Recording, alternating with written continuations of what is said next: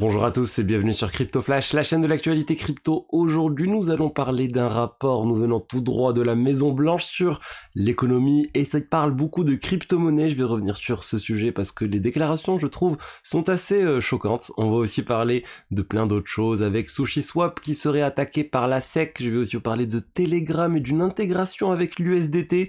Magic Eden se lance sur Ordinal, Sony et les NFT plein d'autres actualités dans la vidéo du jour. N'hésitez pas à vous abonner et activer la cloche pour ne rien rater.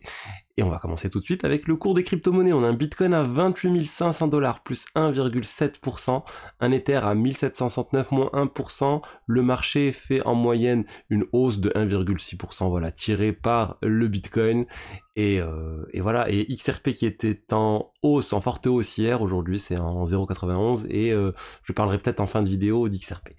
Alors, euh, j'ai aussi envoyé ma newsletter avec le top 5 des actualités crypto de la semaine. C'est parti cette semaine mercredi au lieu de mardi. Mais voilà, tout est, euh, tout est envoyé. Vous pouvez vous inscrire avec le lien dans la description. Je vous parle d'un certain nombre de choses.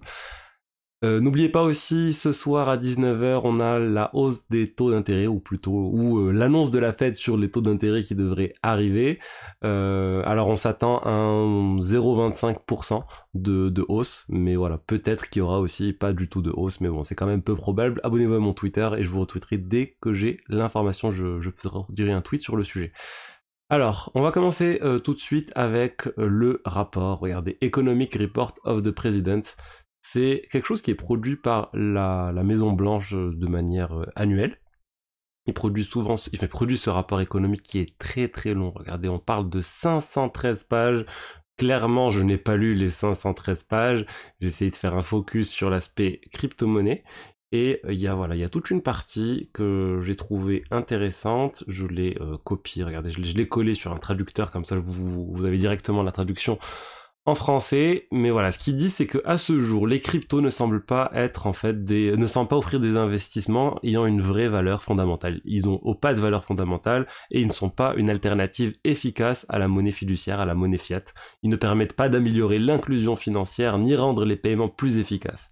Au contraire, leur innovation a surtout consisté à créer une rareté artificielle afin de soutenir les prix des crypto actifs et beaucoup d'entre eux n'ont pas de valeur fondamentale. Encore, ils euh, rajoutent sur, sur ce sujet.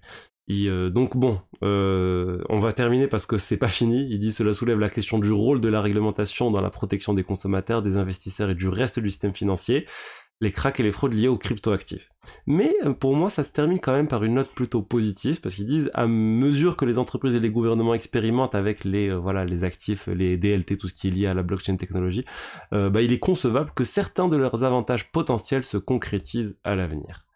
Donc concrètement, ils disent les crypto-monnaies à date, ça sert à rien, ça n'a aucune valeur ça, enfin, tout, ça, ne permet rien de plus que le système financier actuellement et ça ne participe pas à faire rentrer plus de gens dans, voilà, dans, dans l'économie, dans le système financier. Donc euh, eux, ils trouvent que c'est n'importe quoi.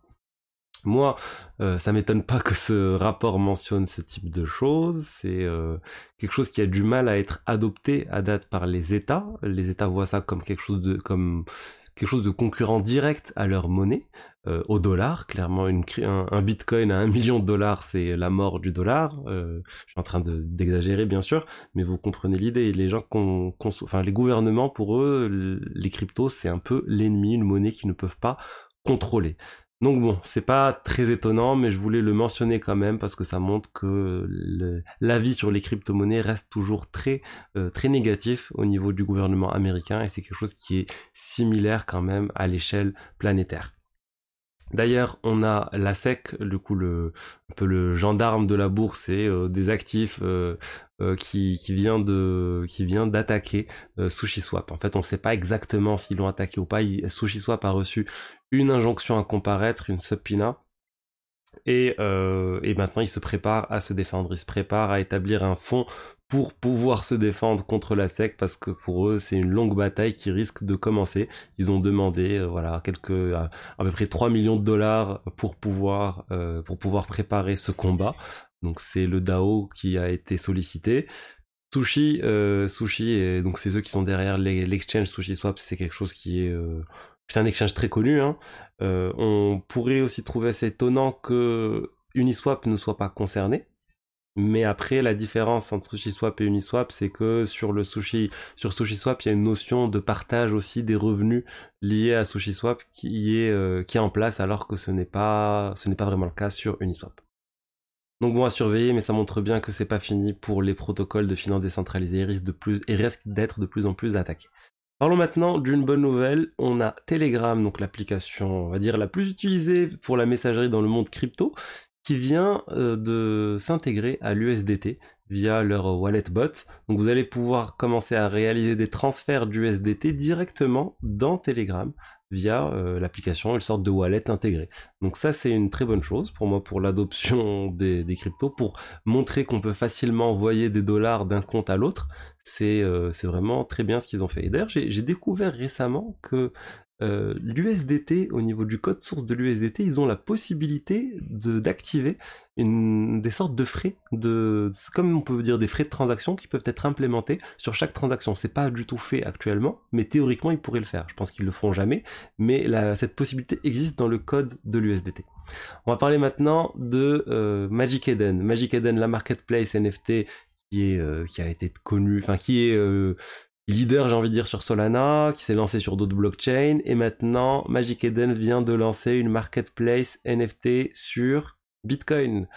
Donc une vraie marketplace complète, très simple d'utilisation, qui s'intègre avec des wallets vraiment, donc euh, quasiment la même expérience qu'on peut avoir sur euh, voilà sur MetaMask avec OpenSea. Vous cliquez sur Connect Wallet, vous raccordez votre wallet Xverse, Unisat, Hero et vous pouvez acheter, vendre des NFT via euh, le réseau Bitcoin et sur Magic Eden. Donc vraiment une très bonne chose et je pense que ça va permettre une adoption encore plus importante des crypto-monnaies, des pardon des ordinals euh, parce que voilà, on a enfin un acteur euh, sérieux, très connu, qui se lance sur ce marché. On attend maintenant l'arrivée d'OpenSea. Parlons maintenant de Sony.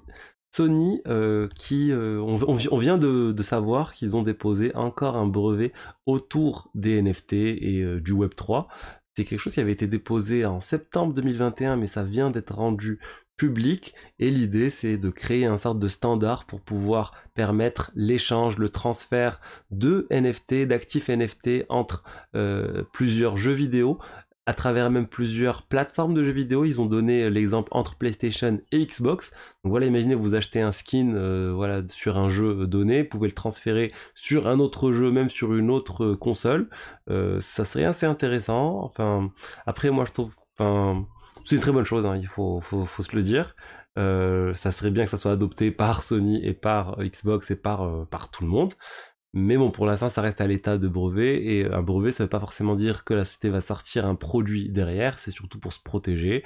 Euh, et pour si un jour ils ont envie de le faire, ben ils peuvent le faire. Donc bon, ça montre quand même que Sony pense qu'il se passe des choses autour de ça. Et j'ai hâte de voir concrètement ce qui va sortir de, ce, de cette proposition, de ce, de ce brevet. Et on va finir avec le sujet du XRP. J'en avais parlé hier. Hier, ça faisait plus 20%, je crois. C'est monté même à plus 25%. Euh, le, XRP, je vous avais dit, il n'y avait pas forcément de raison. J'ai eu un commentaire, je me dis, non, non, il y a plein de raisons, il y a plein de tout ça. Ça reste ça reste quand même flou. Il y a en fait un certain nombre de choses. Il y a, euh, il y a eu ces derniers jours, semaines, j'ai envie de dire, quelques, euh, quelques décisions qui ont été plutôt positives pour Ripple, mais c'est des choses assez anciennes. Ça date pas du tout d'hier ou d'avant-hier.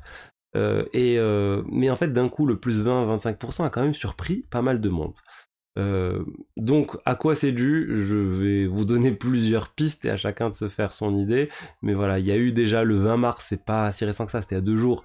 Mais il y a eu Ripple qui a encore envoyé une demande au juge en montrant voilà une certaine décision d'un autre juge dans une autre affaire qui serait euh, bien envers euh, Ripple.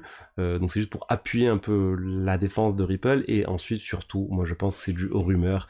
Il y a plein de rumeurs maintenant comme quoi il y aurait déjà eu un accord entre la SEC et Ripple et du coup que ça devrait bien se terminer pour Ripple parce que l'accord voilà c'est ce que tout le monde attend pour éviter un procès qui pourrait coûter très très cher à Ripple.